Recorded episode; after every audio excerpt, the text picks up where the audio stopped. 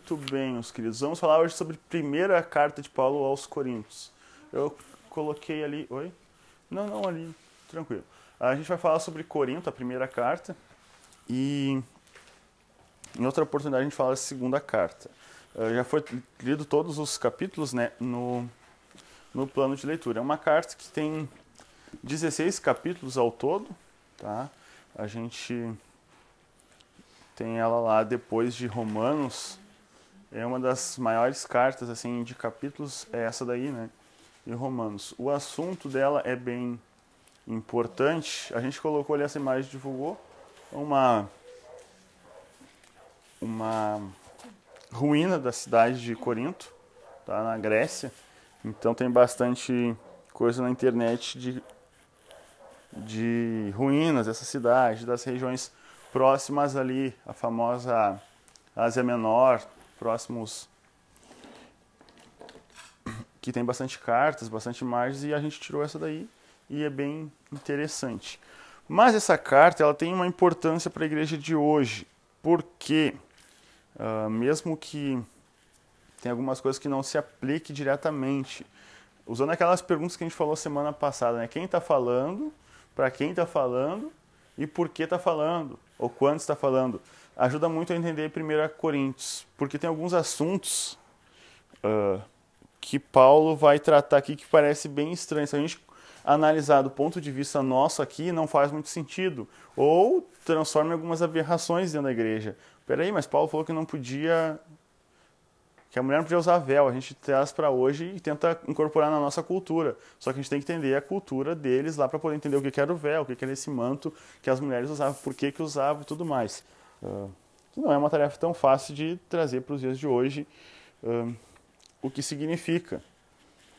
Também, uh, essa carta ela foi escrita durante a terceira viagem missionária de Paulo.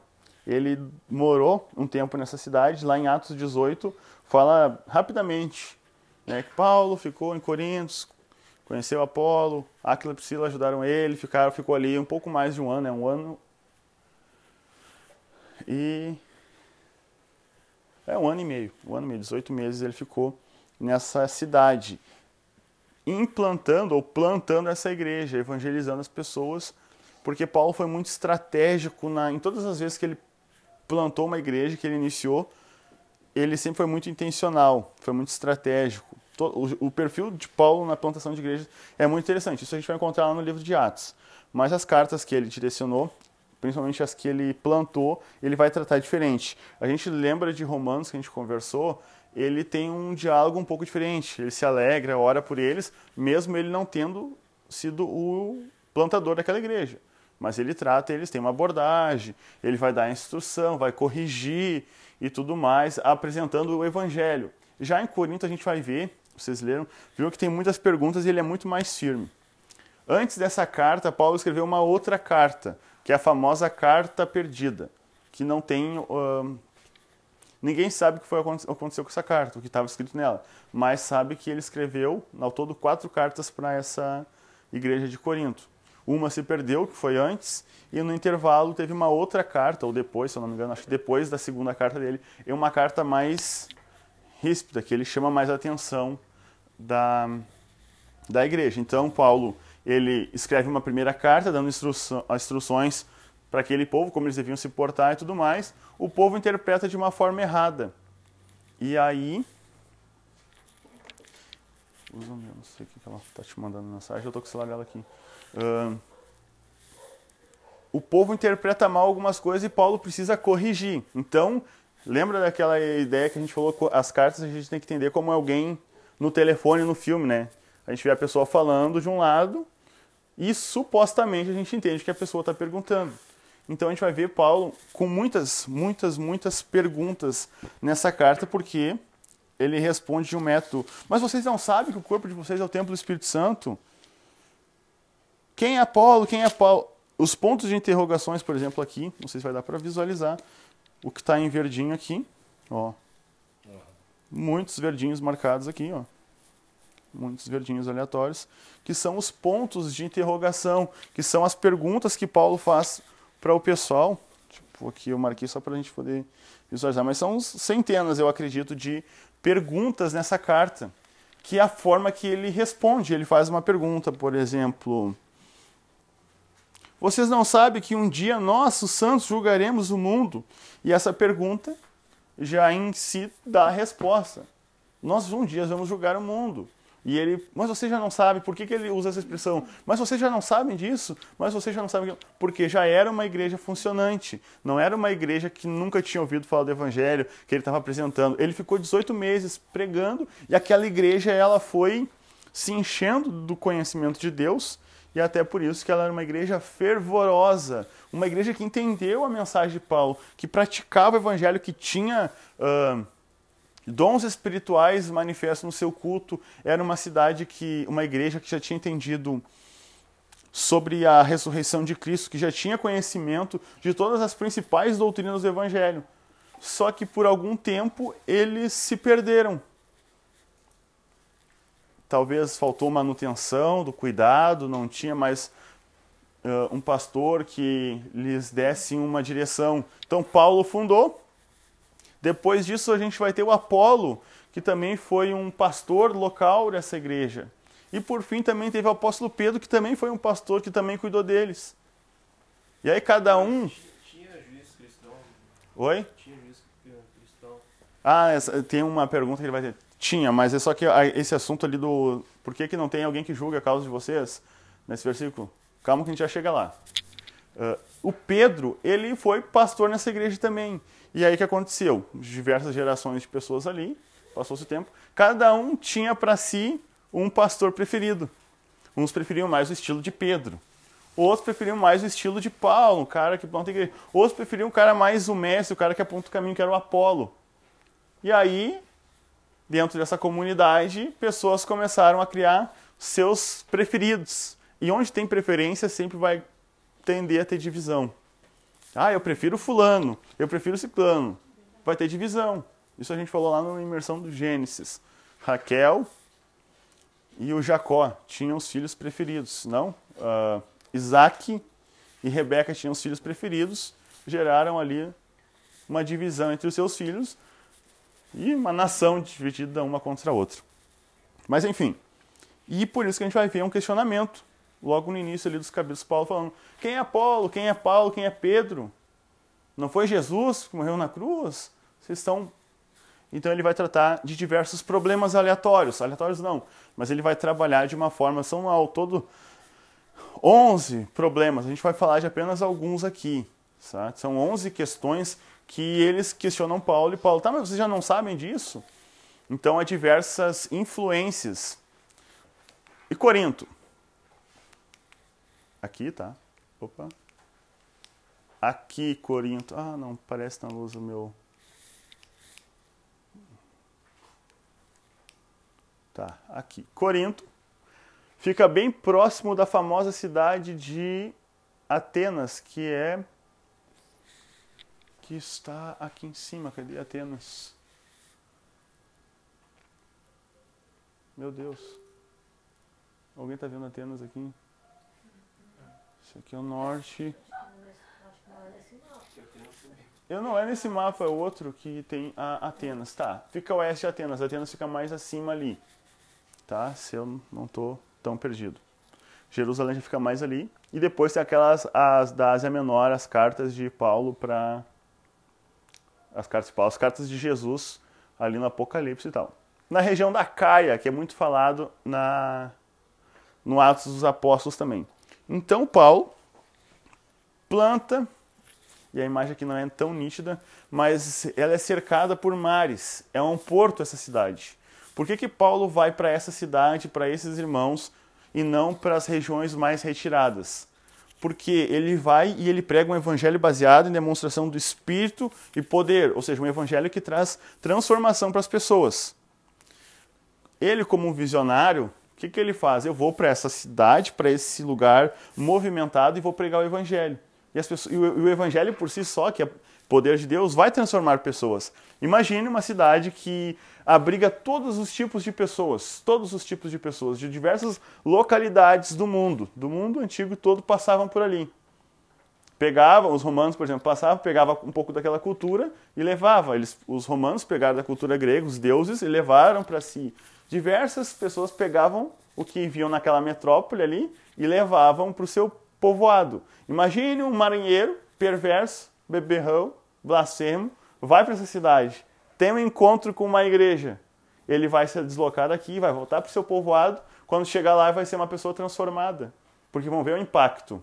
Aquela pessoa transformada vai gerar na sua comunidade o interesse em saber o que, que foi isso. Aquela pessoa fala, ah, eu conheci um tal de Jesus que morreu, um cara louco, baixinho que fazia tendas, pregou o evangelho para mim. Então aquelas pessoas iam impactadas com o evangelho para suas cidades, o evangelho começou a se alastrar. Porque se Paulo vai para um lugar retirado e ele prega o evangelho, aquele pequeno povoado vai ser impactado, mas pouco provável que aquela pessoa vai ter uma influência diante de uma cidade que adorava deuses e tinha um templo com orgias. Era muito mais difícil. Então, ele impactando a cidade, ele consegue ramificar o evangelho para o interior. Isso é um meio de evangelismo muito bom e muito uh, válido para o dia de hoje também.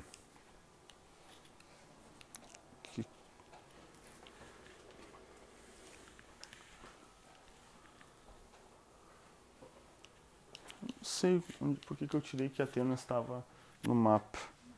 Eu acho que foi o outro desenho que eu não. Mas enfim.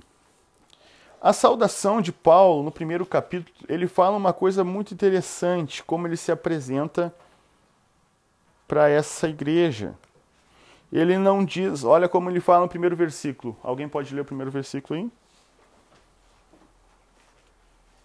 Paulo, chamado apóstolo de Jesus Cristo, pela vontade de Deus, o irmão Sóstenes. A igreja de Deus que está em Corinto, aos santificados em Cristo Jesus, chamados santos. Com todos e em todo lugar invocam o nome do nosso Senhor Jesus Cristo, Senhor deles e nosso. Amém. Ele não se apresenta como o primeiro ali, o apóstolo Paulo, o pastor Paulo, porque tem muito disso, dessa, dessa, desse título que se coloca querendo fazer com que gerando uma, uma sensação de hierarquia espiritual, de um título soberano sobre as outras pessoas. Há exemplo do Billy Graham, um dos maiores evangelistas. Na biografia dele, até o pastor recomendou no, no culto que ele pregou. Acho que foi, né? Foi o pastor que falou que estava. Mandaram fazer diversos, milhares de cartões de visitas para o Billy Graham, com o nome escrito Pastor Billy Graham antes dele se tornar, ou já no período das cruzadas, ele mandou desfazer tudo, jogar tudo fora. Ele não queria ser reconhecido como pastor Billy Graham. E quando a gente fala de Billy Graham, a gente não diz pastor Billy Graham. A gente fala Billy Graham. Porque ele acreditava que o PR antes do nome dele ia criar uma barreira para aquela pessoa mais simples se aproximar. E hoje, quando a gente vai falar de Billy Graham, independente da pessoa, a pessoa vai dizer Billy Graham, o maior evangelista. Não vai dizer o pastor Billy Graham, o fulano Billy Graham, o apóstolo Billy Graham. Hoje a gente vê muitas pessoas querendo se apresentar como não, não. Agora eu sou pastor. Ah, agora eu sou diácono. Agora eu sou. Paulo, o cara que nos compartilha o evangelho, ele diz assim: Eu, Paulo. Tirou o título. Ele tirou o título da frente. Depois ele fala: chamado por Deus para ser apóstolo, segundo a vontade de Deus. Ou seja, eu não estou aqui porque eu não tinha nada para fazer. Eu estou aqui porque Deus me chamou e de acordo com a vontade dele me colocou para pregar e ser o apóstolo enviado dele, o representante dele. Paulo não vem com aquela carteiraço. Aqui eu não, eu sou apóstolo, sou capelão, eu posso entrar porque eu estou. Não, ele não vem com essas ladaias que a igreja de hoje usa. Ele chegou de uma forma simples. A igreja de Deus em Corinto, aqueles que ele santificou, porque ele já vai dando uma previsão do que ele vai falar lá na frente. Ele sabe que a igreja, que são um bando sem vergonhas dentro dessa igreja, que conhece o evangelho e que alguns optaram e escândalos diversos. Então ele já sabe para quem está falando. Mesmo assim ele fala aqui, ó, eu estou falando essa carta para aqueles que ele santificou por meio de Cristo, vocês povos para ser chamados para serem santos. Por que isso? Porque ele não está falando aqui primeiramente para pessoas que não conhecem o evangelho. Aquilo que a gente, a gente vê assim, ah, mas aqui está falando que os idólatras, que os cães, que os perversos, que os caras que fazem tanto tipo de pecado, é, eles vão para o inferno mesmo. Não. Antes da gente apontar para o mundo, essa carta está direcionada para a igreja. Que é uma coisa que a gente pensa, não, não, essas pessoas que fazem esse tipo de pecado não estão dentro da igreja, estão lá fora. Não, não. Paulo está falando para dentro da comunidade de fé, para as pessoas que participam da ceia de Cristo. Porque esses problemas que vão ser tratados nessa carta é referente à igreja. Todo tipo de toda igreja está sujeita a esse tipo de situação, das mais bizarras. Aqui ele vai falar logo no início, depois da sua ação de graças, ali no, até o versículo 9, ele vai começar a falar já de divisões na igreja. O que gerou as divisões? A preferência por determinados líderes. E aí alguns superestimavam Apolo, superestimavam o próprio Paulo, porque tinha um estilo diferente e tudo mais. Então as divisões ele vai tratar no capítulo 1 ao 4. E ele vai fazer isso que a gente muito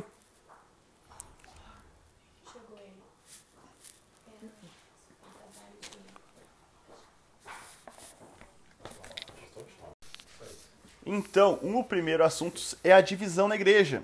Essa divisão, gerada pela preferência de alguns por um estilo de liderança. 1 Coríntios, primeira carta de Paulo aos Coríntios. Uh, e aí, como eles eram gregos, os gregos têm muito aquele apego à sabedoria, a, o conhecimento, sabe? Os filósofos gregos, aquela coisa toda. Eles tinham muito, até lembra que a gente falou no, de Romanos, os gregos apelidavam os, os não gregos de bárbaros pela fala, né? Que eles entendiam que era o, o bárbaros, era bar, bar, bar, porque quem não era grego, quem não falava grego, para eles não tinha importância nenhuma. Então eles tinham muito apego a essa sabedoria, era algo cultural. E os cristãos que eram nascidos já de Deus nessa igreja começaram a ser influenciados por esse ego humano. E não, porque a gente tem que ser sábio e tal. E Provérbios de alerta que não, não podemos ser sábios aos próprios olhos. E olha a palavra sabedoria, sábios, algumas vezes usadas por Paulo, já desde o do versículo 17 ali, ele começa a falar. Pois Cristo não me enviou para batizar, mas para anunciar as boas novas, e não com palavras de sabedoria humana, mas para que a cruz de Cristo não perca o seu poder. Ou seja, já consigo fazer a ligação nesse versículo. Se eu usar das minhas palavras de sabedoria humana, da ciência humana, para comunicar o que aconteceu na cruz, eu vou fazer com que a cruz não tenha o poder. Então, o intelecto humano sendo aplicado, não, para a gente entender o que Jesus fez na cruz, eu vou aplicar de uma forma baseada apenas no intelecto humano, não tem como. É como algumas falando da minha classe, algumas faculdades que tentam explicar a teologia de uma, como uma ciência. A gente vê que aquela aula não tem vida, porque se baseiam apenas em sabedoria humana e não em demonstração de poder de Deus. E aí não tem poder para salvar. Apenas o conhecimento teológico, teórico da Bíblia não salva ninguém. A letra, nesse caso, mata. Porque apenas tu chegar e falar com sabedoria, com performance humana, não vai trazer. Então a igreja tem que se blindar desse tipo de situação. A palavra de Deus tem que ser pregada em demonstração do poder. Mas isso seria sabedoria? Não, mas aqui ele está falando da sabedoria. Exato, palavras intercambiáveis, essa inteligência humana, ou sabedoria, conforme a Bíblia fala. É essa mesma expressão, inteligência humana sabe? É esse mesmo. E aqui no capítulo, no versículo 18, ele já fala da sabedoria de Deus, que essa mensagem da cruz, ela é loucura para os que se encaminham para a destruição. E aqui ele fala que a sabedoria, a loucura de Deus é mais sábia que a própria sabedoria humana. O que que Paulo está querendo dizer? O ápice do evangelho na cruz de Cristo, da salvação, o mundo não consegue entender que o herói tem que morrer para salvar. O mundo antigo não conseguia entender isso. Porque, peraí, todos os contos e histórias antigas, o herói, para ven vencer, ele tem que vencer. Mas em Cristo é a primeira vez que a gente vê o herói tendo que se sacrificar para salvar. E ver que essa mensagem do Evangelho é tão profundo que ela alcança os nossos filmes, né, Fernando? Isso a gente estava conversando. A maior bilheteria do cinema, dos Vingadores, colocou o herói se sacrificando para salvar os outros. O próprio Superman, todas as linhas, ele em algum momento vai ter que morrer para poder salvar a humanidade. Mesmo que depois ele tenha que ressuscitar. O próprio Dragon Ball traz essa ideia de um, alguém que vem enviado de longe para salvar. Então a cultura pós-Cristo, todos vão dizer: não, para alguém salvar, ele tem que morrer para poder salvar. No, antes de Cristo, não. A filosofia não. Para poder vencer, tu tem que vencer. E por isso que é uma loucura o evangelho. Ele é um reino invertido de Deus. Os sábios aí, Paulo, ele é meio irônico nas suas palavras. Diante disso, onde ficam os sábios, os eruditos e os argumentos desta era? Lá no versículo 20. Deus fez a sabedoria deste mundo parecer loucura, visto que Deus, em sua sabedoria, providenciou que o mundo não conhecesse, e assim ele vai uh, cutucando eles que essa igreja que dizia: não, nós somos sábios, nós estamos apegados, porque eles estavam impregnados com a cultura do mundo. E Paulo, vocês são tão sábios? Vocês estão alegando que são tão sábios? E aí ele começa fazendo algumas perguntas sobre verdades eternas, verdades sobre o estado deles antes. Nesse capítulo primeiro aqui, ele ainda fala, no versículo 26, Lembrem-se, irmãos, de que poucos de vocês eram sábios aos olhos do mundo, ou poderosos ou ricos, quando foram chamados, ou seja, quando se converteram. Ou seja, poucos de vocês eram esses sábios entendidos pelo mundo. Mas agora que vocês foram salvos, libertos, vocês estão querendo se vangloriar na sabedoria de vocês, achando que vocês são alguma coisa, querendo refutar as verdades que foram ensinadas para vocês.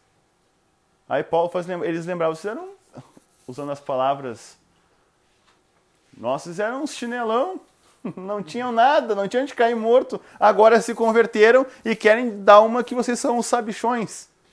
Parece meio com a igreja hoje, né? Os caras vêm para a igreja, não sabem ler e escrever, Deus transforma, transforma, muda. O cara vem para cima dos nossos púlpitos e quer nos ensinar porque ele sabe tudo e que nós não sabemos nada. Tem casos assim, será, pastor? Aqui nunca aconteceu. ah, mas tem bastante. Nunca vi. Então, imagine só. Graças a Deus, quando Deus opera a graça dele na vida do cara, o cara é humilde Exato, e é um princípio desde o Antigo Testamento, não ser sábio aos próprios olhos. Mas por quê? Porque a natureza humana é essa. O cara tem a misericórdia de Deus na sua vida e ele vai lá acaba se vangloriando achando que é o mérito dele. E enfim, tá. Ele começa a falar disso porque ele quer apresentar uma coisa interessante. Que esses líderes não podem ser superestimados dentro das suas comunidades.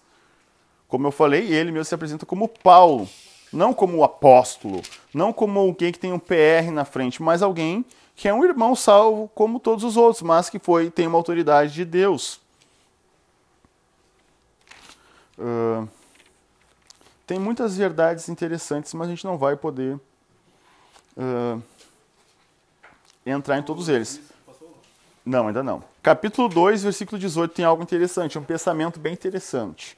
Segunda Não, desculpa, 3 e 18. 1 Coríntios 3, 18. Olha só essa sentença muito importante. Que ninguém se engane. Se algum de vocês pensa que é sábio, conforme os padrões desta era, deve se tornar louco a fim de ser verdadeiramente sábio. Pois a sabedoria deste mundo é loucura para Deus. Ou seja, ser sábio, se encher de sabedoria dos padrões desse mundo, tu vai ficar sem entender a verdade das coisas de Deus. As coisas de Deus elas não são entendidas pela racionalidade humana. E a outra sentença importante, eu não sei como é que está na Bíblia de vocês, mas a minha fala assim: que ninguém se engane. Por quê? Porque nós somos passíveis do auto-engano. E a gente vai ver essa sentença em diversas partes da Bíblia. Ninguém se engane. Não vos deixe enganar porque às vezes a gente fica pegado nas nossas próprias verdades internas, dos padrões desse mundo, e a gente se fecha para as verdades bíblicas. Então a gente pode cair, lembra aquela expressão, enganando e sendo enganado? Algumas pessoas se fecham a mente para as verdades, para a loucura da cruz, que é um escândalo que transforma, e se pegam em racionalismos humanos que destoam e que nos levam para longe da fé em Deus. Sim. Né? Exato. E a gente tem muitos, muitos assuntos para entrar nisso. Uh, ele vai falar dessas divisões. O uh, que mais eu posso comentar aqui? ele vai confrontar já a imoralidade, problemas morais e éticos. Ah, eu fiz uma anotação no caderno, não estou usando. Deixa eu pro meu caderno. Isso, está lá, acho que em primeira ou segunda Timóteo. Divisões da liderança. Já no capítulo 5 em diante, depois que ele fala dessa divisão, ele é- fala do problema, ele vai tratar ali da solução. No capítulo 5 vai tratar algo foi escandaloso, que todo mundo ficou conhecido. Existia uma expressão pra, nessa época que era o corintiar. Mais ou menos assim, aqui foi traduzido, né? da- Que era a mesma coisa de tu. Era, a cidade de Corinto era um sinônimo de tu fazer um monte de coisas erradas, de um monte de tipo de pecados. Porque a gente vai ver a narrativa aqui no capítulo 5 de um cara que tinha relações com a sua própria madras- madras- madraça, com a mulher do seu pai, que não era sua mãe.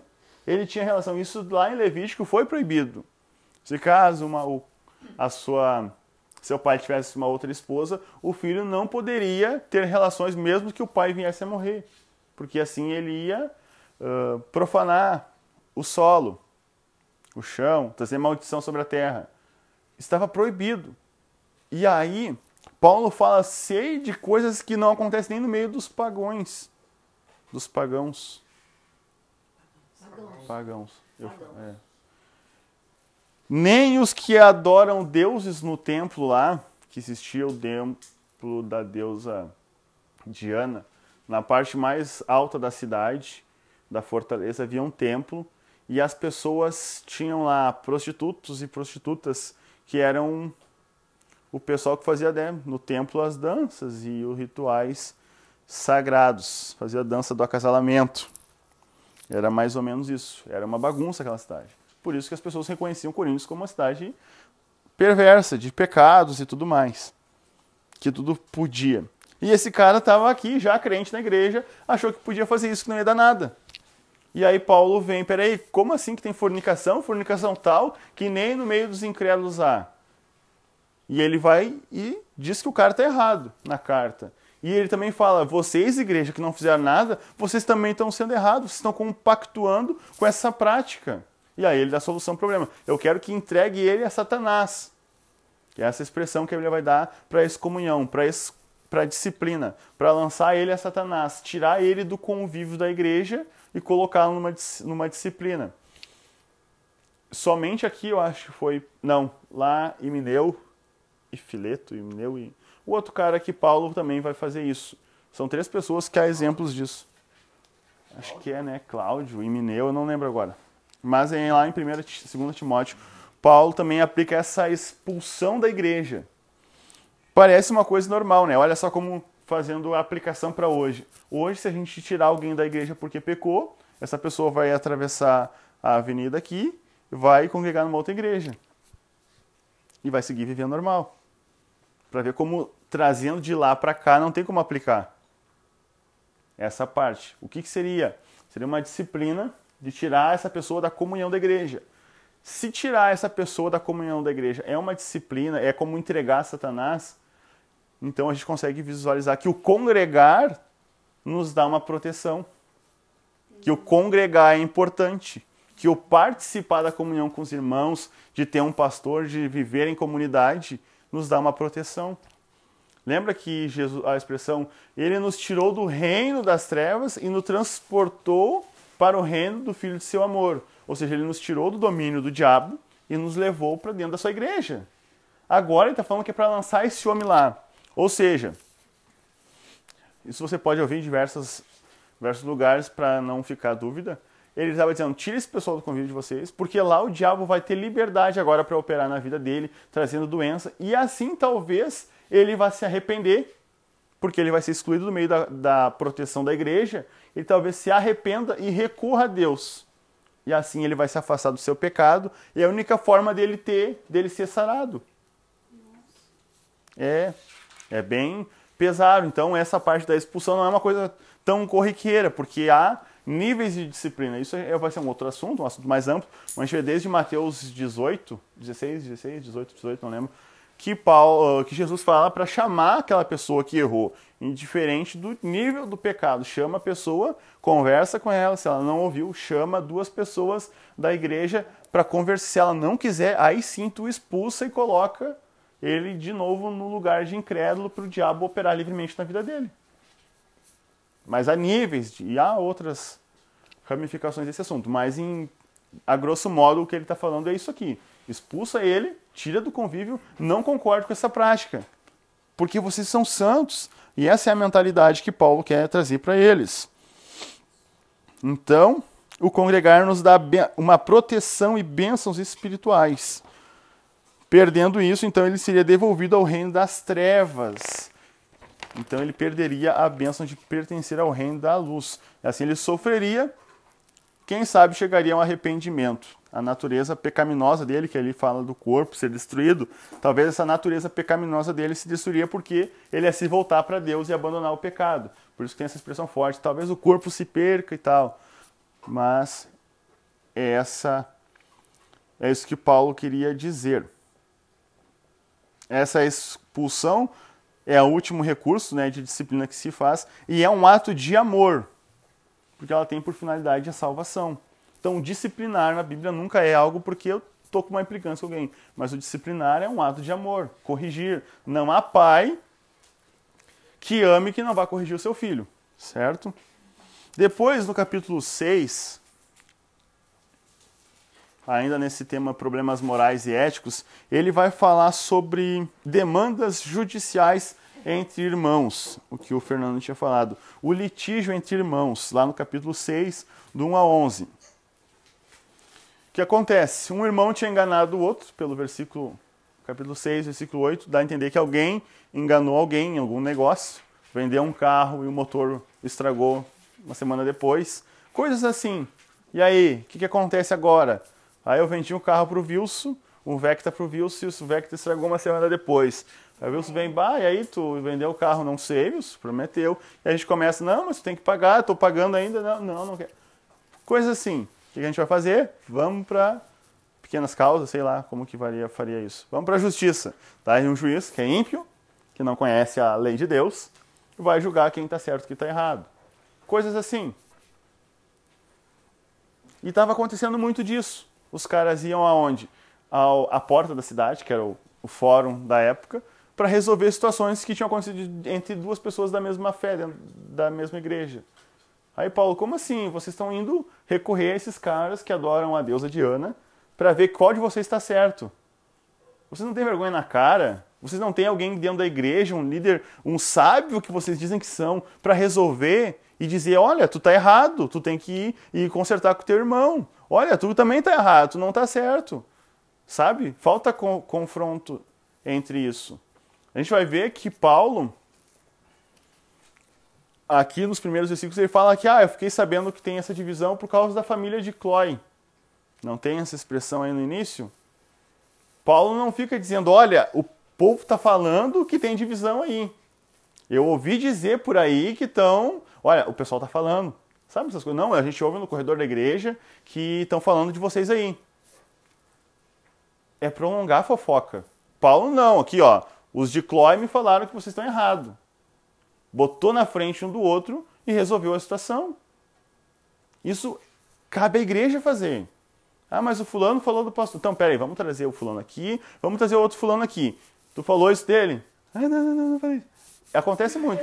Coloca um na frente do outro, está resolvido o problema. Porque falta da igreja tomar posse de quem a igreja é. Vocês não sabem que vocês vão julgar os anjos. Vocês não sabem que vocês vão julgar. Isso aqui ele está apontando para um futuro escatológico. A igreja tem um futuro que vai julgar os anjos, os anjos que irão ser condenados e assim por diante, porque a igreja está numa posição de governo com Cristo. Mas a igreja não consegue cuidar de coisas pequenas dentro dela, quer cuidar do quê? Paulo dá um puxão de orelha para esses irmãos. Como assim? E aqui, o Fernando tinha perguntado se tinha juiz crente. Nesse caso aqui, não. Pelo visto, era quem governava a cidade, não eram pessoas cristãs. Diferente de hoje. Hoje tem situações que precisam. Ele falou que, que, que, eles iam julgar, os cristãos iam julgar no futuro. Uhum. Eles, eles iam julgar, a igreja ia julgar. Né? Isso, nós, todos nós crentes, somos. Daí é uma esfera escatológica que eu não gosto muito de entrar porque a gente não. Vai desviar do assunto, mas a igreja tem um lugar de governo. Não sabemos como e que esfera, mas a a Bíblia fala que a igreja vai governar com Cristo no seu reino futuro. Então a igreja vai cuidar de demandas e tem muito, muitas, muitos detalhes que a gente já leu, passou batido e a gente não entrou em detalhes. Mas depois, com o tempo, a gente pode pegar, tá? O que, que isso aqui, numa linha escatológica, assim, não tendenciosa a uma linha essa ou aquela, mas pegar, tipo, o que, que a Bíblia fala do futuro da igreja? A gente pode falar melhor sobre isso.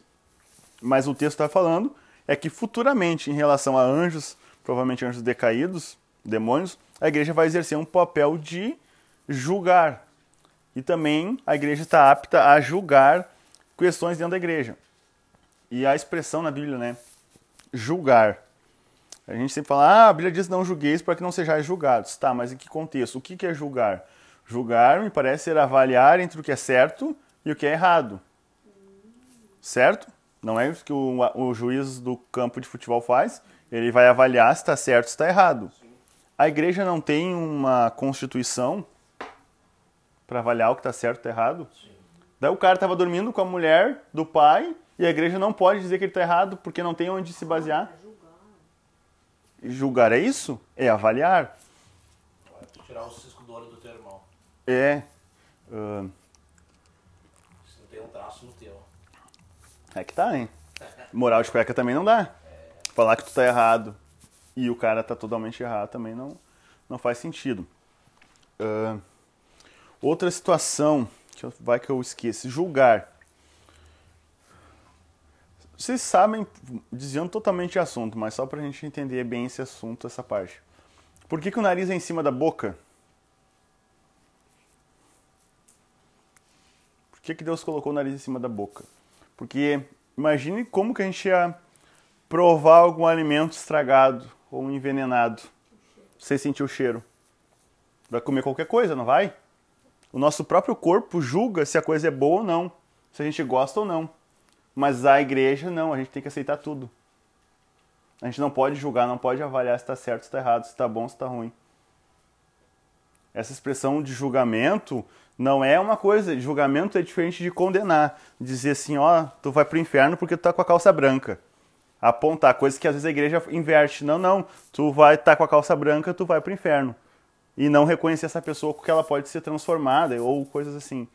Mas o julgar, dizer, olha, isso aqui, vamos supor, essa calça branca está errada, então tu vai ter que arrumar, porque a Bíblia, isso é julgar, é avaliar se está certo. A igreja tem essa missão, tem essa função, por isso não a igreja vira uma bagunça. Então, Quero falar, né? Que se nós vemos que nosso irmão está em pecado, que nós viemos falar para ele. corrigir ele, para que ele se salve. E essa é a função da igreja. E os coríntios aqui estavam uma bagunça, porque provavelmente eu não tinha mais moral para corrigir uns aos outros. Ah, Paulo adverte esses dois irmãos que tem litígio entre eles. Tá, vamos à parte da prostituição escândalo, já falei também, né, do cara que dormia com a mãe, ah, com a mulher do pai, não com a mãe. No versículo, capítulo 6, versículo 18, ele fala sobre esse pessoal aqui.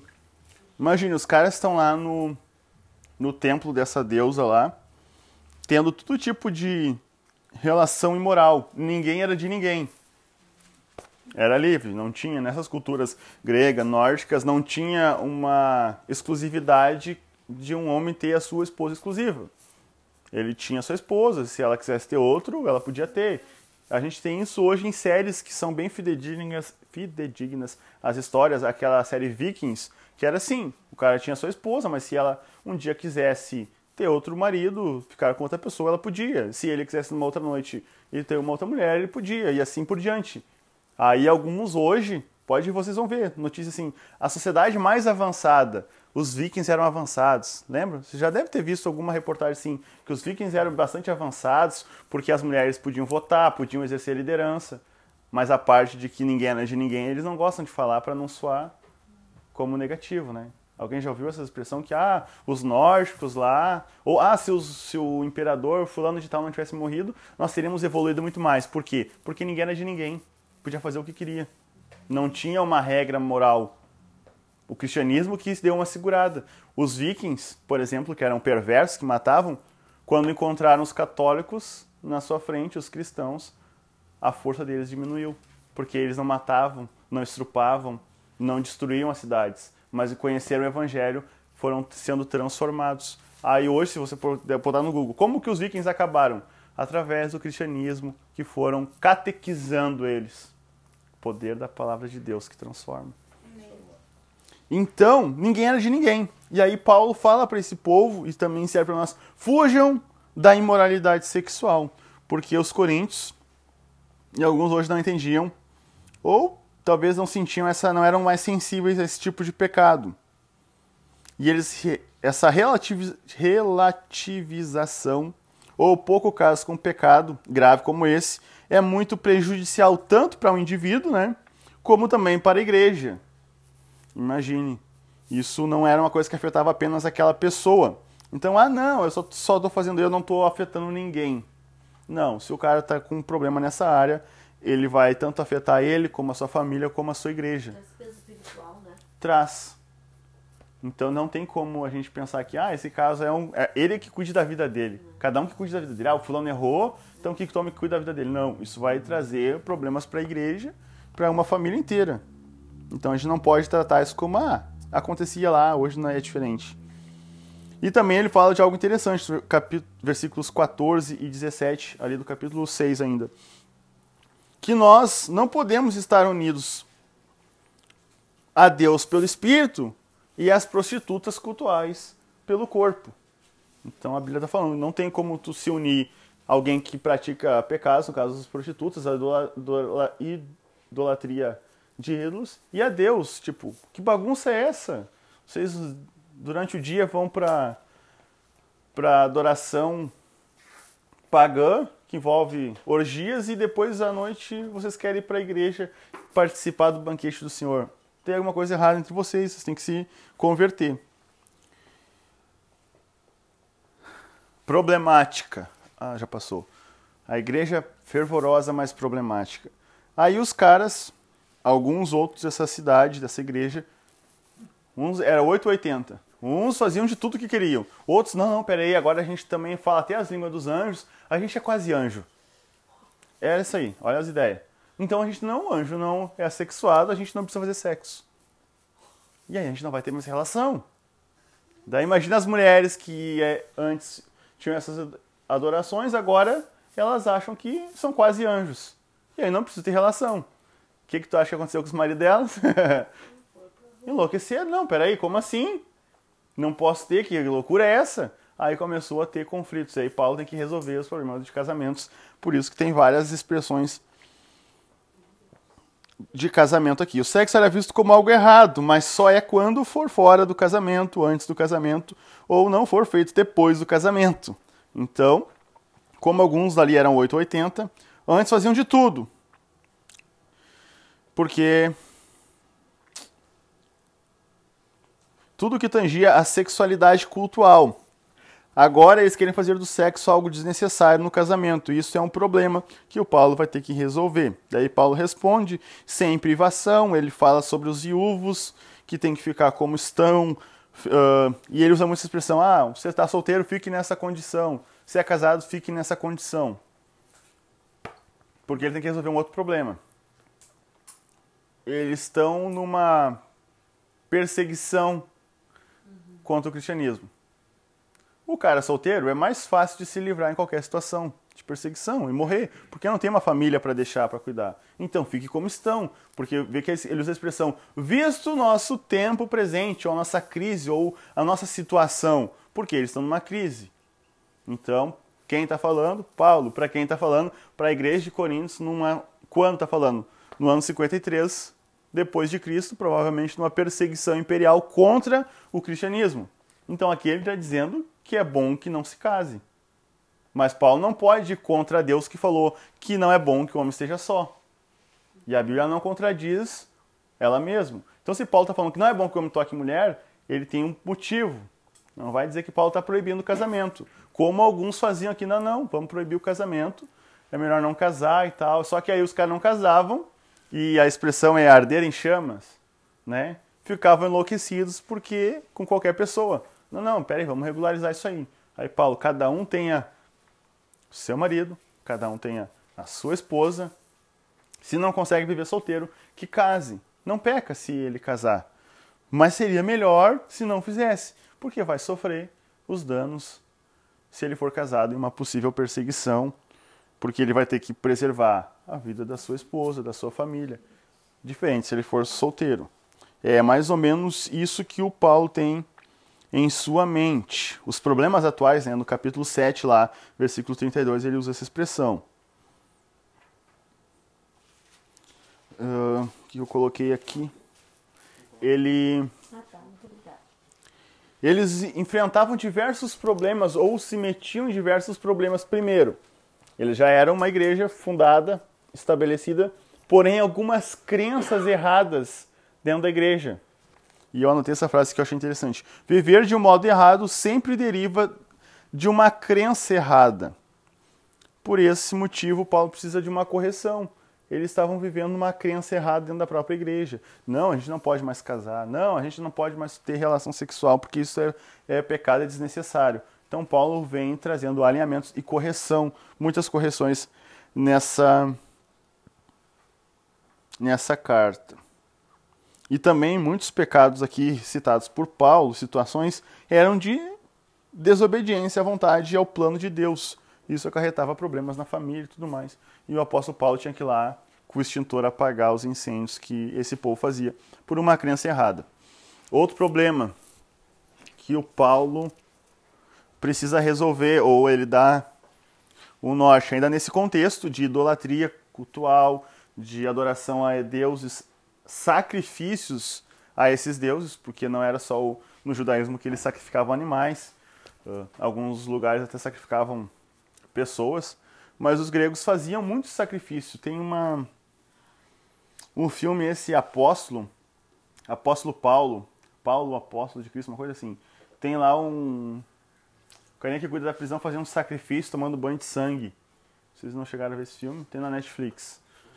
Ele é, ele sacrifica nesse filme, né? Que ele sacrifica assim, porque a filha tá doente. Ah, sim, é E o... só É o... não lembro o nome. No, no, não é no... É que é o nome dele? Pá, eu esqueci o nome dele. Mas é um. É um importante lá. E aí acho que ele só é curado na oração de Paulo ou de Lucas. Que aí Paulo ora por ela pela menina, ela é curada e tudo mais. Ah, Não, ele, ele, ele abre a... Ela tava com uma ah, o médico. O médico é usado por Deus. O Lucas abre a menina e faz uma cirurgia. Verdade. E aí ele acaba reconhecendo, e- mas enfim, vai matar pau. mas igual, eles adoravam esse estilo. Praticavam essa idolatria. Só que diferente desse dos judeus que a porção do sacrifício, que a gente aprendeu, ficava com o sacerdote, ele tinha que consumir no mesmo dia, da oferta de paz. Agora não. Agora esses caras, eles têm, além de oferecer o sacrifício, eles pegam essa carne que sobrou e lançam para o mercado da cidade.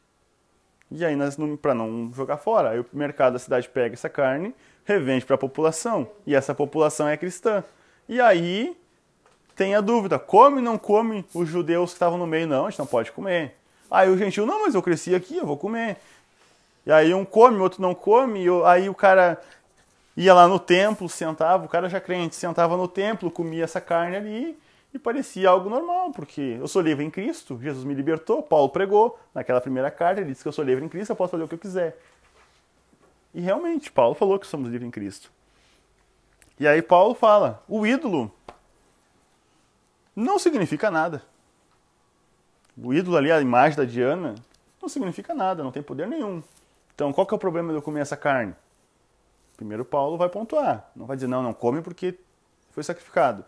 Aí tem duas situações, que é bem complexo. Ele diz, não tem problema nenhum comer. Se tua consciência tu não sabe que é sacrificado, Se souber e a outra isso. E a outra pessoa que te ofereceu ah, não te fala nada, se tu comer não vai te acontecer nada.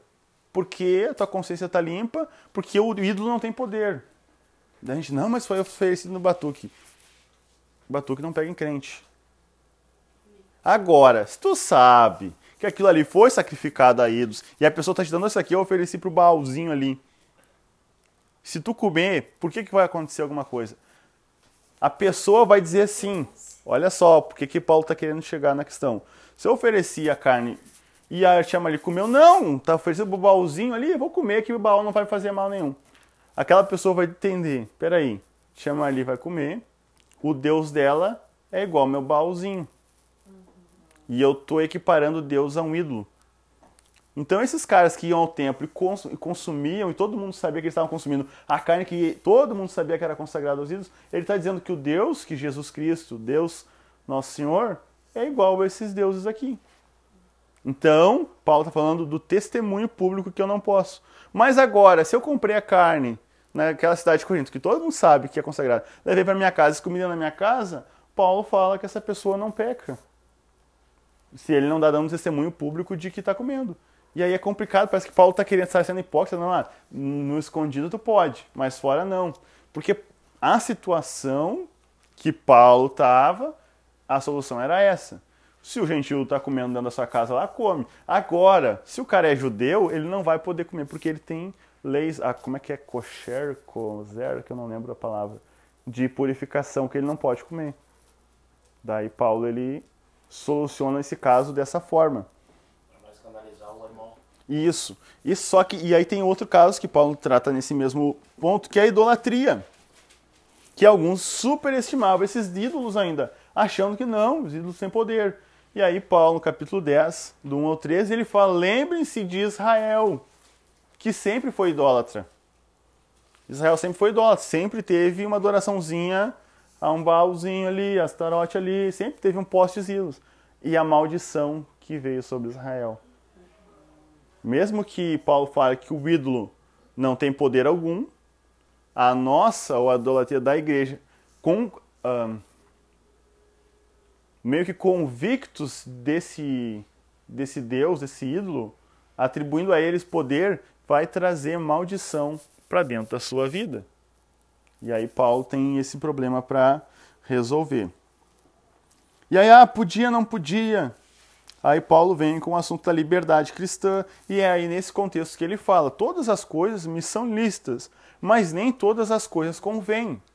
Então, Paulo deixa registrada essa carta de Coríntios e ele resolve uma situação pontual dessa cidade que pode ser a nossa, que pode ser de alguma igreja que já passou na história. Então, por isso que o texto está relatado. E como esses dias o pastor, né, a gente conversou sobre cidades que não tem farinha, não tem pão e não tem, não conhece uva. É. Daí imagine a liberdade cristã No interior da, de, do Amazonas, não? da, do Amazonas. No interior do Amazonas eles não têm plantação de uva, não, não vai suco de uva lá. Como que uma igreja faz a Santa Ceia? Vi alguns vídeos, mas não da, do Brasil, do, do- da África, que eles usavam água de coco para santificar e. né, Se a gente é super religioso, não, não pode, o elemento é, é uva, é uva. Mas em lugares que não tem uva, no, no Amazonas eles fazem com açaí. Meu irmão morou lá e na Santa Ceia, lá no meio do mato, lá no interior, na Santa Ceia o pastor pegava e dizia assim, pegava a macaxeira, né, que é o aipim, a mandioca, dizia, e o senhor pegando a macaxeira partiu, deu graça e disse, isso é o meu corpo. E daí depois, e pegando o açaí, ele disse, esse é o meu sangue. E os índios ali, né, eles, eles não conhecem pão, eles não comem pão, Mas é, na verdade, é o simbolismo, na verdade, o que tu vai fazer é o ato, né? é o ato. É o ato, né? É. É tanto que é, é, a Bíblia fala sobre a carne e o sangue, né? E nós estamos comendo pão, nós estamos comendo Exato. suco, né? Então, é. Naquela última, última ceia, Jesus não tinha o cordeiro, né? Ele era, e foi só os elementos. Então entra a questão da liberdade cristã. Que todas as coisas eu posso, mas nem tudo me convém. E aí também a situação de cada contexto. Situação como essa. Nós não temos hoje um mercado aberto dizendo que não, esse produto aqui é oferecido aos ídolos. Embora alguns crentes meio paranoicos, não, isso não pode, que isso aqui foi a do batuqueiro, isso aqui não pode. Gente, se tu orou, ah, santificou a Deus, não tem O feitiço lá que o cara largou, ou a pipoca que ele achou, se eu passei na frente da Pizza Hut ali na Protásio, cheio de pipoca. Eu falei o nome, tá gravando azar, né? Vocês nunca vão me ouvir. Cheio de pipoca na frente da Pizza Hut, para abrir os caminhos, para abençoar aquela franquia deles ali. Daí agora a gente vai lá, pode, pode comer ou não pode comer? E aí? Entendeu? É uma questão polêmica, mas está dentro da liberdade cristã. A gente tem que ter uma noção e ver se a gente pode ou não. Eu, eu sei que é consagrado. Vamos supor, eu, sei que é consagrado, então eu não estaria fazendo a mesma coisa que, como você disse agora, alguns minutos atrás. Exato. E aí eu vi os caras lá largando. Vou lá, a minha consciência vai ficar. Cara, tu tá comendo um negócio que foi dado ao- aos ídolos. Como ou não como? Se eu ficar. É claro que não, eu vou dar poder ao ídolo. Eu vou dizer que eu sou participante de uma coisa que tem poder, então não vou comer. José, deixa eu só largar uma pimenta. Claro, e e eu não vou. Linguiça de sangue. Você tava pensando nisso. Vai. Eu não gosto, acho muito ruim, já provei. Mas há colegas que gostam e que dizem que não tem problema nenhum. Mas eu não gosto, não gosto mesmo. Eu não gosto. Aí nessa cidade, as irmãs usavam o véu, porque provavelmente foi algo herdado da cultura da cidade. Um chale, que é aqui um tecido um pouquinho mais larguinho, para cobertura, e elas usavam na adoração. No templo, provavelmente no templo pa- pagão. Se converteram, o que, que vai tentar trazer coisas da cultura para. Liga para mim essa, o notebook ali naquela tomadinha, por favor. Vai- é, liga ali que vai desligar o notebook. Elas usavam esse. Aqui, é só ligar aqui. Tá, tá perfado. E aí. Mas eu não entendi direito. Come ou não come né, carne? Não come! Na dúvida, não come! Na dúvida, não come! Na dúvida, não come. E na dúvida também não vai na noite. Na, É. dúvida, não como. Na dúvida, não come. Se o cara tá ali em dúvida. Só tirar uma dúvida, Fernando. Fernando, olha só, tem um vizinho macumbeiro aqui, tá? Ele Ah, é matou um cabrito ali. Aí o cara matou o cabrito, fez o trabalho lá, pegou a cabeça e mais algumas partes do cabrito e ofereceu lá pro santo dele. Daí depois o resto que sobrou ali, ele chega e ele, olha só, eu te dar uma carne pra ti. E ele usou aquele animal para um sacrifício. Em nome de uma divindade e tudo mais. Tu, eu acho que tu deve comer não? Não Por da tua consciência, né? Porque tu vê que aquilo foi dado para uma. Mesmo o ídolo, a imagem não tendo poder, mas provavelmente consagrado a demônios. Dando Mas. Paulo dizia que era.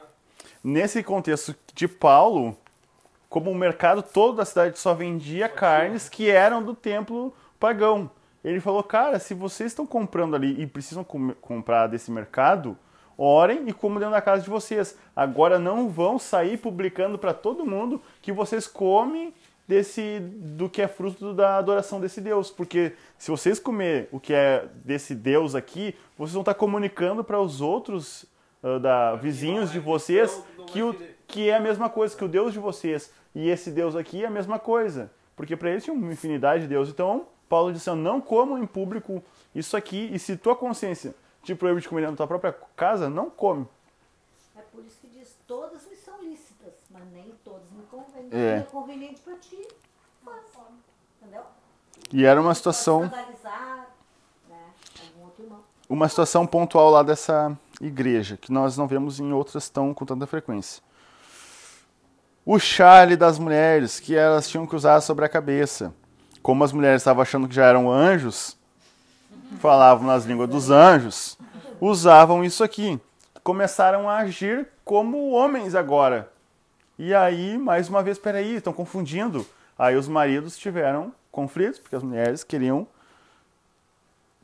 atrair para si a sua autoridade. E aqui Paulo, ele não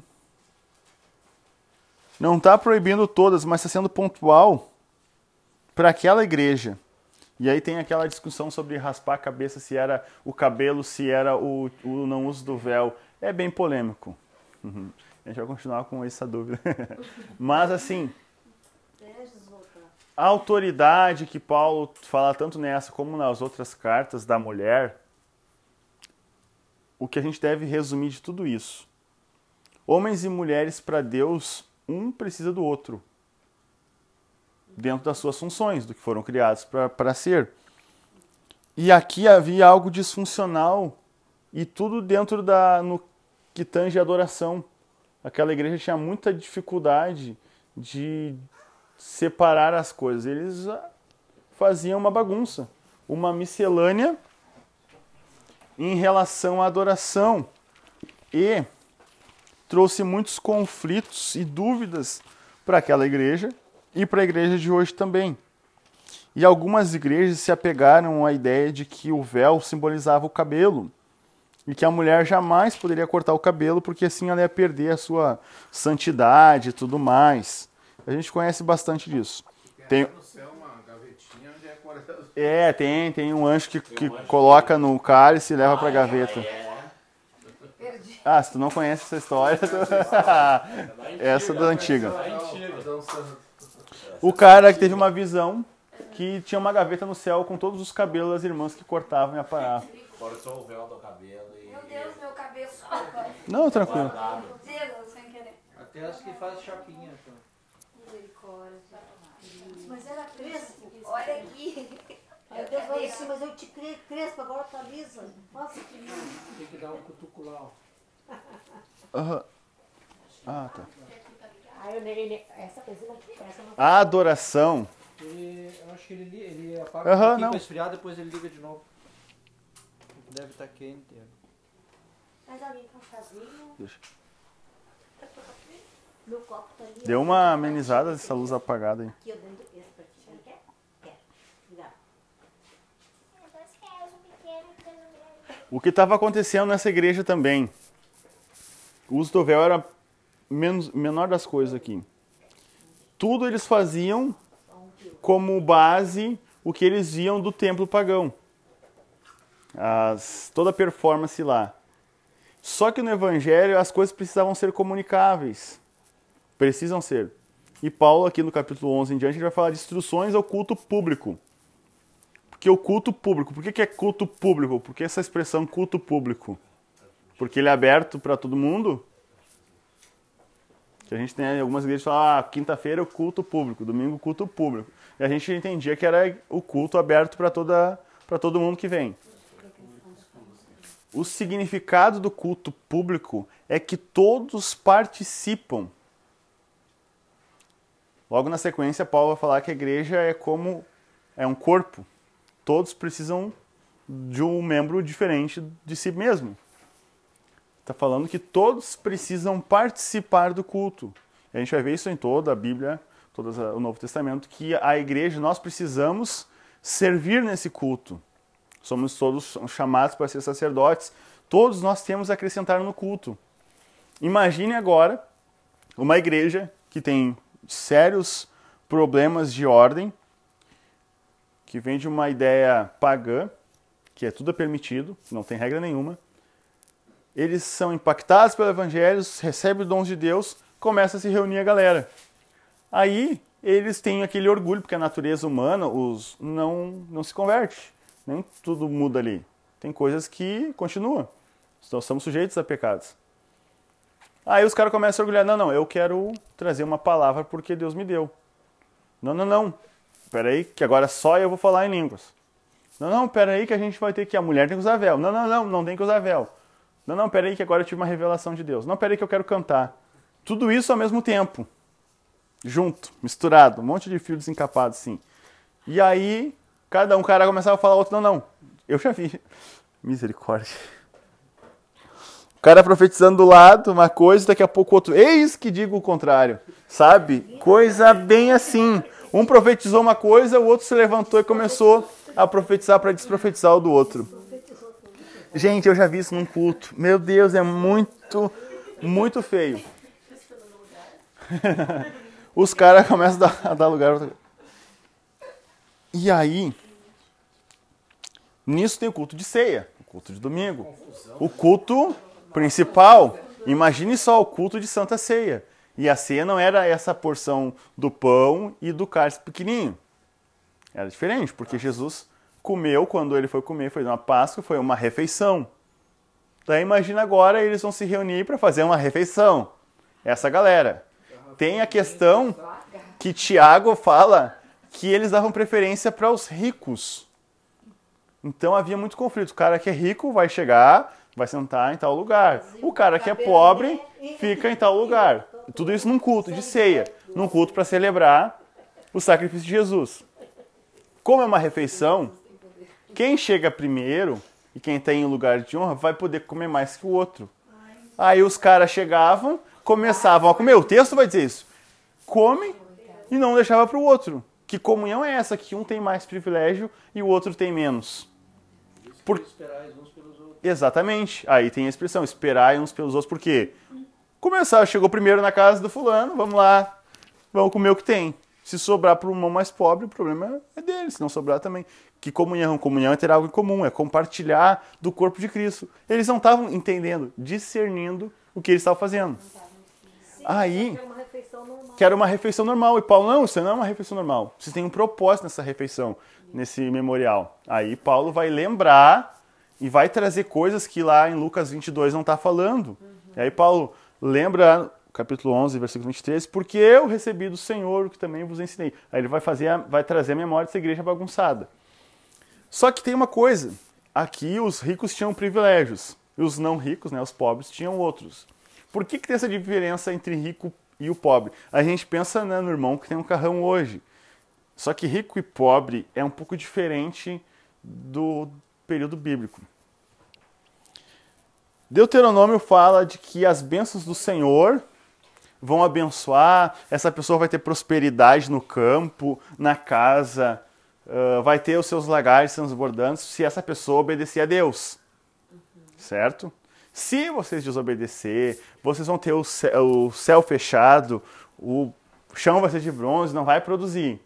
Então, no imaginário judaico, quem tem posses é alguém próximo de Deus, que obedece a Deus. Quem não tem posses é alguém que está longe de Deus. Imagina, esse é o cenário. Por que, que eles privilegiavam quem tinha posses? Era pobre e não tinha. Por quê? Exatamente. Porque eles achavam que vai quanto mais perto de Deus o cara tá, mais bens ele tá. Atualmente tem a, a teologia da prosperidade é mais ou menos isso. Só que no Antigo Testamento tinha essa verdade para toda a nação. Aí o que as pessoas faziam? Associavam. Não, se o cara tem posse, ele está próximo de Deus. Ah, Abençoado. Tinha isso. Tinha Eles-. Eles priorizavam quem tinha mais condições. Não, mas eles realmente quem tinha mais condições estava mais perto de Não, não, não, não era, nunca, não É foi esse critério. Hoje ainda existe essa teoria. É. É. Se, não, não, se o cara tá se, tá, se tá fluindo, se o teu negócio tá indo certo, é porque Deus tá contigo. Agora, se o cara tá passando, comendo miojo com ovo, ou só miojo, não, tem alguma coisa errada. Quem sabe esse irmão, olha a miséria que ele tá. É. Pelo amor de Deus, Maria. É verdade. Quem comendo ovo não tão na miséria. Pensa que tá ovo, não tem. Ah, Tem muitos que falam assim, se tu serve a Deus, tu trabalha para Deus, tu busca a Deus e tu tá nessa situação, porque tem alguma coisa errada contigo. Na verdade não é, né? Eu acho que não é assim. Eu conheço um monte de irmãozinho aí que é, tem uma intimidade muito grande com Deus. Deus fala, ele é usado, só que ele vive uma vida. É que às vezes a pessoa ela não tem uma ambição. Em Brasília são tudo É. ricos, são Sabe? É, tem uma ambição. Eu vejo muitos irmãos que eles não têm uma ambição, aquela de, sabe, de crescer, porque ele está tão focado naquilo da fé dele, na, de buscar Cristo, de viver para Cristo, que a parte material ele nem. faz uma divisão entre o secular e o sagrado. Só que, cara, na nossa vida é, com- é, é tudo junto. Mas só pra gente pular de assunto, o cara, o cara rico, cheio de bens, e jovem, muito jovem, ter muito dinheiro, chegou e perguntou pra Jesus: o que, eu faço pra ter a vida eterna? Todo mundo ficou horrorizado. Como assim? O cara é jovem e tem muito dinheiro, tá muito perto de Deus. Agora faz, viu? Eu tava esperando. Eu tava esperando. O cara mais jovem E muito rico é o cara que está mais perto de Deus. Aí ele chega para Jesus: O que, que eu faço para herdar a vida eterna? Vende tudo que tu tem, dá aos pobres e me segue. Se entristeceu porque ele era muito rico. Todo mundo vendo, não, mas esse cara é o mais próximo de Deus que tem aqui. E aí, quem é o cara que estava mais próximo de Jesus? Leis, né? E aí os discípulos, exato, e os discípulos de Jesus, e os discípulos de Jesus tendo que pegar peixe para pagar o imposto. Não tinham nada. Pegando moeda da boca de peixe. Exato. E escreveram. Então, sinônimo de riqueza não é sinônimo de estar perto de Deus. Graças a Deus, então, né? Nós estamos bem. Olha essa expressão da ceia, voltando da confusão, que está ali no versículo, capítulo 11, versículo 21. Alguns de vocês se apressam em comer a própria refeição. Como resultado, alguns passam fome, enquanto outros ficam embriagados. Será que vocês não têm casa onde comer e beber? Ou querem mesmo envergonhar a igreja de Deus e humilhar os, os pobres? Que devo dizer? Querem que eu os elogie? Certamente não os elogiarei por isso. Pois eu lhes transmiti aquilo que recebi do Senhor na noite em que Jesus foi traído, tomou o pão, tendo dado graça, e a gente conhece.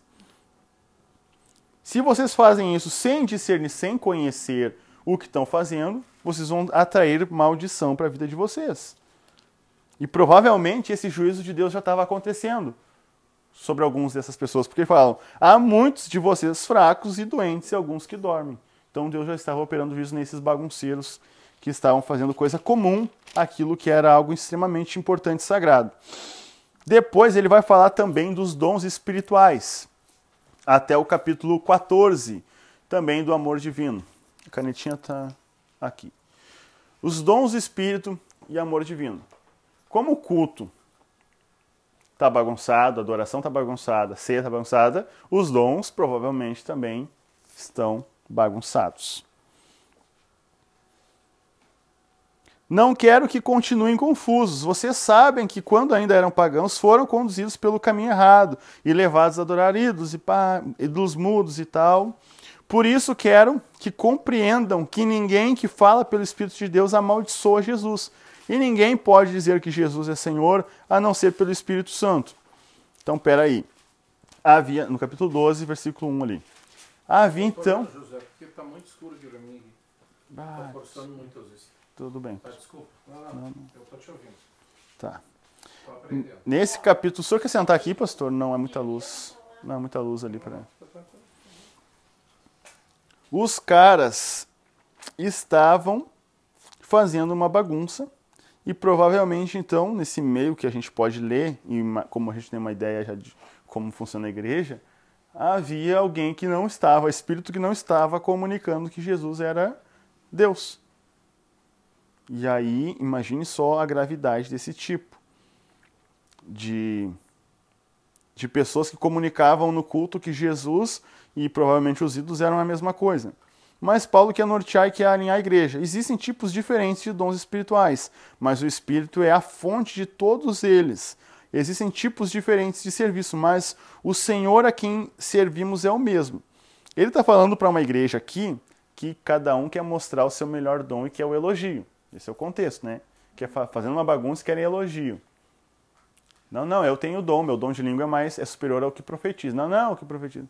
Aí Paulo, peraí, gente. Não é só um ou dois dons que existem. Existem diversos. Há uma multiforme graça de Deus nos dons. Vocês estão brigando por dois, sendo que existem muitos, muitos dons. E qual que é qual que é o objetivo dos dons espirituais? Vamos pensar nisso.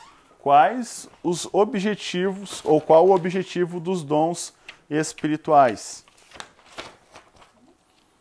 Os dons eles têm por finalidade levar as pessoas a confessar Jesus Cristo.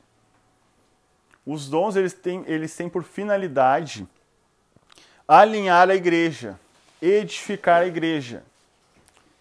Deus dá diversos. Por que, que a igreja não é composta por um único líder supremo, um papa? Porque Deus concede dons aos homens, para que nós, como um corpo, nos ajudemos.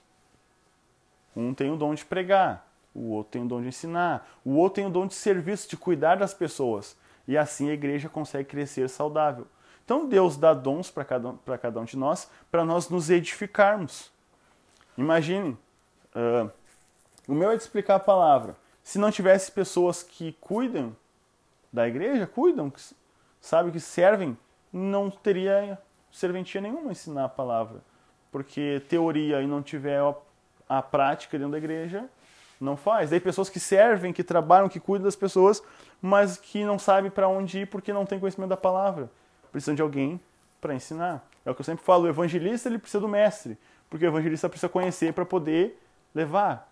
O mestre precisa ter o evangelista que tem a alegria da salvação, que traz pessoas novas para a igreja para ele edificar. É o que Paulo disse lá no início. Eu plantei, o Apolo regou, mas Deus deu crescimento. Cada um de nós tem uma função específica e a gente precisa se contentar com aquilo que Deus nos deu. Tem uns que não se contentam e acabam menosprezando. O cara que enterrou os talentos. Tem alguns que recebem e conscientemente sabem, não, eu tenho isso, eu posso gerar outros. O cara que granjeou e conseguiu muitos mais talentos. Tem aqueles mais acomodados. Não, faço isso. Mais um pouquinho e para mim está suficiente. Mas Paulo está chamando essa igreja para usar os dons com o objetivo de levar as pessoas para conhecer a Jesus. Só que imagine a pessoa entrando no culto a primeira vez na igreja de Corinto. Já imaginou entrando nessa igreja? Como que era? Os caras estão lá numa bagunça. O cara vai querer ouvir uma palavra sobre Jesus. Nisso tem alguém que não fala nem no grego e nem em outro idioma, na língua dos anjos. Essa pessoa não entende nada. Daqui a pouco levantam, não, Deus está falando que tem que fazer isso. Outro levanta e fala isso. Imagina a pessoa que é não conhece nada de Jesus, fica olhando. Daqui a pouco vem um e começa a falar umas gírias que só eles falam, os manto, que vai recebendo, levanta a mão e receba, levanta a mão e adote. Tipo, a pessoa nunca foi numa igreja. O que mais que a gente fala assim de o evangeliquez? Vai recebendo, vai dando, vai dando lugar vaso. A pessoa, meu Deus, o que que está acontecendo? Queima! Queima, meu Deus, está queimando fogo. Fogo, fogo do céu, onde fogo, meu Deus. Não, eu não quero fogo. É, Deus vai te batizar, batizar. Tipo, o que que é isso? Você tem que morrer. Cara, uh, vai morrer no batismo, né? Pisa na cabeça dele. Pisa na cabeça do diabo.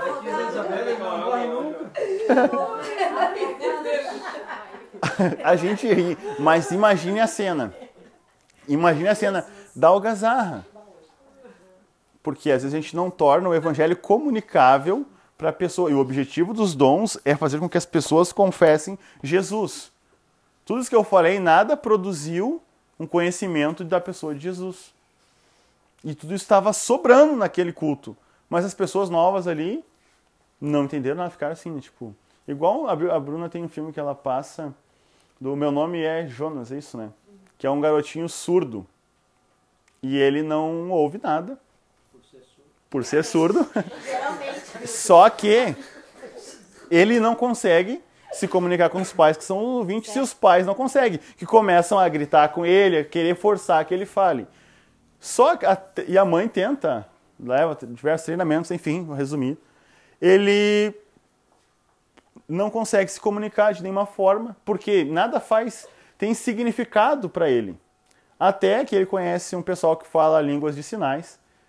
E ele queria muito um dia comer um cachorro quente. E ninguém, ele não conseguia explicar. Ele, cachorro quente, não conseguia, e aí queria, e não, não tinha como se comunicar. A mãe, para, não, não tem, não sei o que tu quer. Desesperada. Até que esse cara que falava línguas de sinais, ele explica para ele o gesto que corresponde a cachorro quente.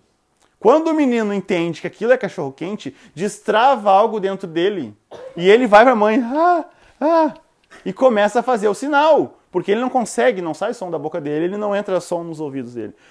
O gesto dá o significado para ele. Daqui a pouco ele consegue discernir os significados, ele consegue se comunicar. Aquilo é impactante para ele. Quando nós usamos os dons, de acordo com o Espírito Santo delega para cada um de nós, o evangelho se torna impactante na vida das pessoas. De uma forma que ela muda a vida dela para sempre. Mas se nós, que somos os detentores, os responsáveis por esse dom, não comunicamos, é o que Paulo vai falar. Se a trombeta der sonido incerto, quem se preparará para a batalha?